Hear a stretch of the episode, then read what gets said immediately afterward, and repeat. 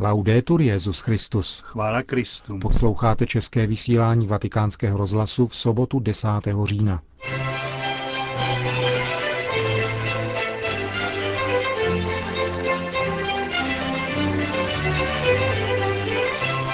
Benedikt XVI. přijal belgický královský pár a ministerského předsedu Francie. Ve vatikánské aule se studenti spolu se synodálními otci modlili za předsednictví svatého otce Růženec, za Afriku a s Afrikou. V neděli dopoledne bude Benedikt XVI. předsedat kanonizačním ši svaté na náměstí svatého Petra. Dnešním pořadem vás provázejí Milan Glázer a Josef Koláček. Zprávy vatikánského rozhlasu.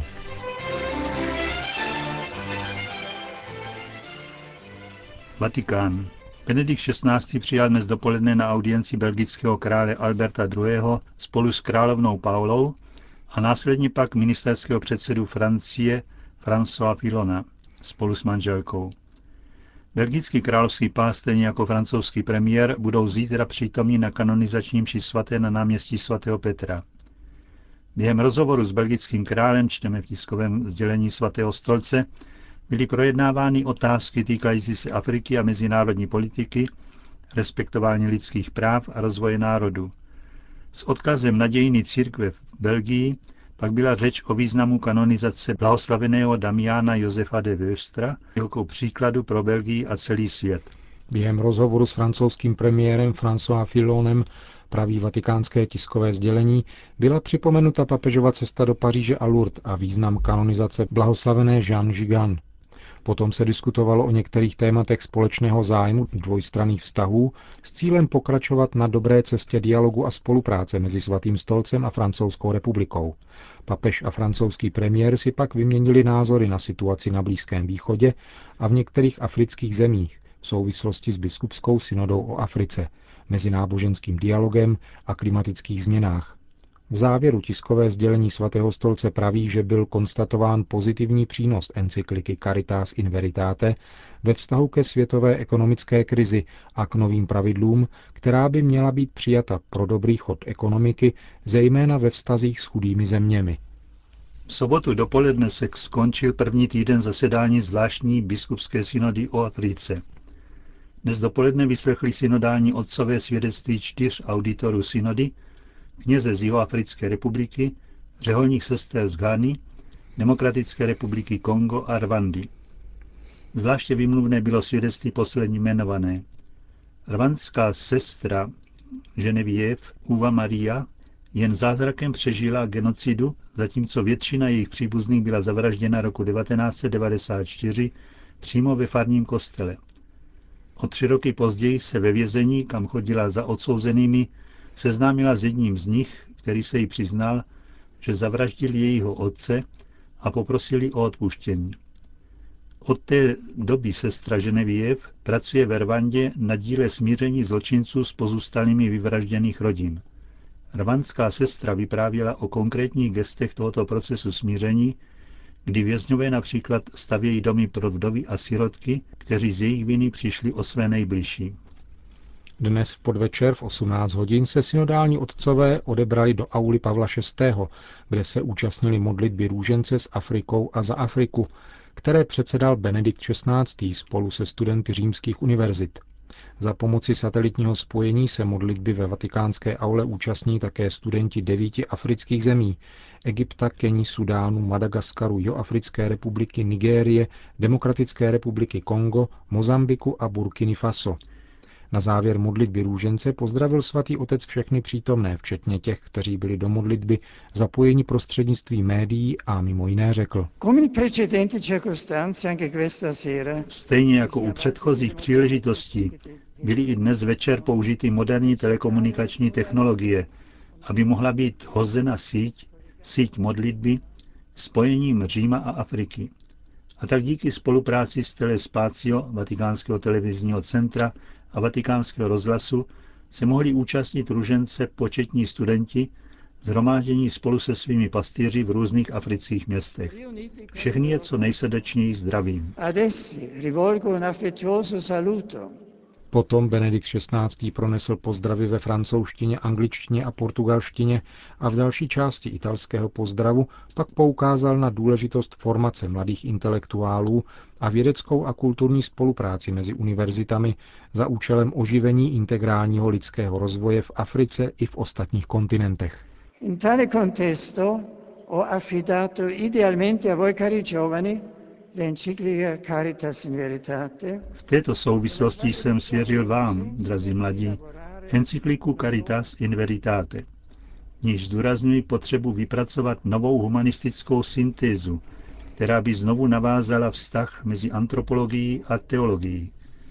Rozjímáním tajemství posvátného ružence jsme se opět setkali s opravdovou tváří Boha, který nám v Ježíši Kristu zjevuje svou přítomnost v životě každého národa – Bůh Ježíše Krista putuje spolu s člověkem a díky němu je možné budovat civilizaci lásky. Drazí univerzitní studenti Říma a Afriky, prosím vás, abyste byli v církvi a ve společnosti tvůrci intelektuální charity, nezbytné pro řešení velkých výzev aktuálních dějin. Buďte na univerzitách upřímnými a vášnivými hledači pravdy, budujte akademické komunity na vysoké intelektuální úrovni a kde to lze, Uplatňujte a těšte se z oné otevřené a široké racionality, která otevírá cestu k setkání s Bohem. Řekl mimo jiné Benedikt XVI. po skončení dnešní modlitby růžence ve vatikánské aule Pavla VI. Paříž. UNESCO by mělo být jakousi koncepční platformou Organizace spojených národů, laboratoří ideí, poznamená stálý pozorovatel svatého stolce v pařížském sídle tohoto úřadu Organizace spojených národů pro osvětu, vědu a kulturu.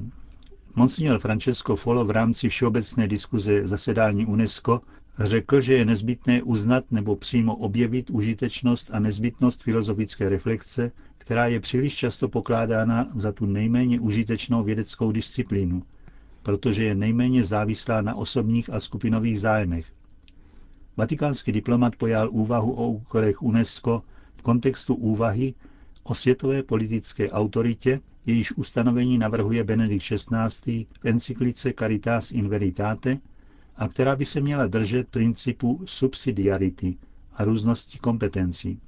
Má-li UNESCO nějaký smysl, pak tedy nejenom v tom, aby ukázalo, že vzdělaní lidé spolu mohou diskutovat, ale především v tom, že bude pomáhat v porozumění tomu, že kultura vždycky existuje v interakci s jinými kulturami a je spíše děním než hotovým faktem, řekl monsignor Follo. V souvislosti s aktuální ekonomickou krizi pak stálý pozorovatel apoštolského stolce zdůraznil, že kultura, jež je ve své podstatě debatou na téma pravdy, potřebuje ekonomickou stabilitu. Avšak s ohledem na smysl, jaký byl filozofii připisován ve starém Řecku, kde byla chápána jako cesta k plnosti lidství, ji nelze chápat jako luxus, rezervovaný pouze lidem, žijícím v hospodářsky rozvinutých zemích. Připomínat tuto skutečnost by podle vatikánského diplomata mělo být jedním z hlavních cílů UNESCO. Vatikán. Předseda Papežské rady pro pastoraci ve zdravotnictví Monsignor Žimovsky adresoval zvláštní list u příležitosti kněžského roku všem nemocným a zdravotníkům, Oznamuje v něm, že příští rok se u příležitosti 25. výročí založení zmíněné papežské rady a probíhajícího kněžského roku uskuteční pouť nemocničních kaplanů do Lourdes a do Ars. Arcibiskup Žimovsky v listě zdůrazňuje službu kněží, kteří v Kristově jménu slouží nemocným a vysluhováním svátostí církve jim zprostředkovávají uzdravení v odpuštění hříchů a smíření s Bohem. Dále vybízí ke znovu objevení krásy kněžského povolání a k modlitbě za kněze a kněžská povolání. Vatikán. Udělení Nobelovy ceny za mír prezidentovi Spojených států Baracku Obamovi bylo ve Vatikánu přijato s uznáním vzhledem k jeho úsilí za věc míru a zejména jeho snahy o nukleární odzbrojení. Čteme v deklaraci tiskového střediska svatého stolce. V prohlášení je zároveň vyjádřena naděje, že vyznamenání přispěje k zesílení těchto snah, aby přinesly očekávané výsledky. Je to obtížné, ale pro budoucnost světa to bude mít zásadní význam, končí se vatikánské sdělení. Irsko. Irští biskupové se setkali 7. října s oběťmi sexuálního obtěžování a zneužívání na církevní půdě. Setkání trvalo tři hodiny a bylo rozhodnuto o pokračování takových rozmluv v budoucnosti. Představitelé episkopátu vyjádřili politování a omluvili se za opomenutí církve v případech, kdy nebylo dáno sluchu ani potřebné ochrany dětem, které byly svěřeny do její péče. Na setkání se obě strany zhodly na tom, že jde teprve o začátek procesu uzdravení a byly naplánovány další kroky. Biskupové sestavili kontaktní skupinu, která v budoucnu bude spolupracovat s představiteli obětí sexuálního zneužívání.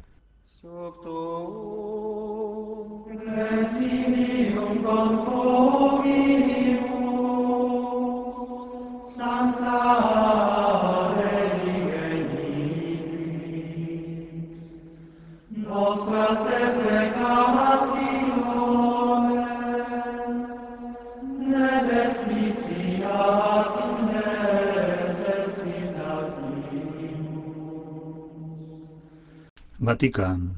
V neděli v 10 hodin dopoledne bude na náměstí svatého Petra Benedikt XVI. kanonizovat pět blahoslavených. Nejznámější z nich je bez pochyby blahoslavený Josef Damian de Wöster, kněz kongregace nejsvětějších srdcí Ježíše a Marie a ustavičné adorace nejsvětější svátosti, který roku 1873 odešel na ostrov malomocných Molokaj v havajském souostroví, kde sám po 14 letech zemřel na tutéž nemoc, kterou trpěli ti, jimž přišel sloužit. Dále je to blahoslavený Zygmunt Ščensný Felinický, polský biskup z 19. z 19. století a zakladatel kongregace františkánských sester rodiny Maríny. Španělský dominikán blahoslavený Francisco Col e Guitart, kněz z 19. století a zakladatel kongregace sester Dominikánek od zvěstování Pany Marie. Blahoslavený Rafael Arnaiz Baron, mnich z řádu trapistů, žijící v první polovině 20. století, a francouzská řádová sestra, blahoslavená Marie od kříže, Jean Jugan, zakladatelka kongregace malých chudých sester, žijící na přelomu 18. a 19. století. Poslední jmenovanou sestru Marii od kříže představuje pro vatikánský rozhlas postulátor jejího kanonizačního procesu otec Vito Tomás Gómez.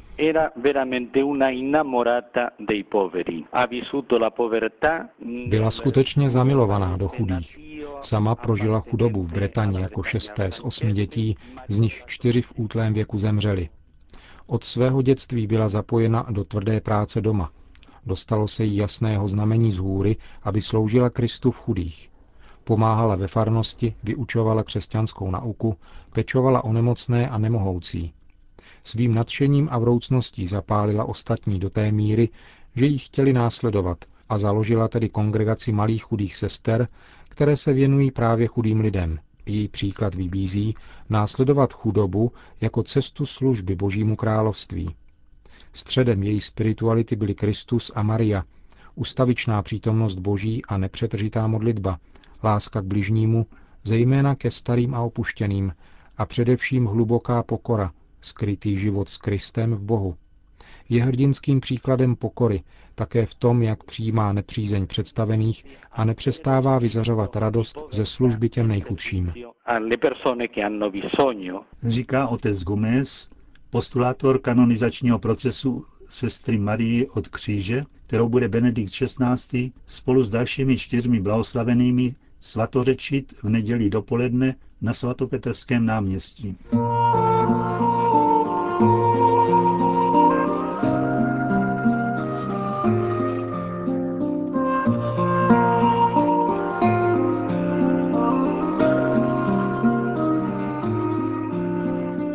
Končíme české vysílání vatikánského rozhlasu.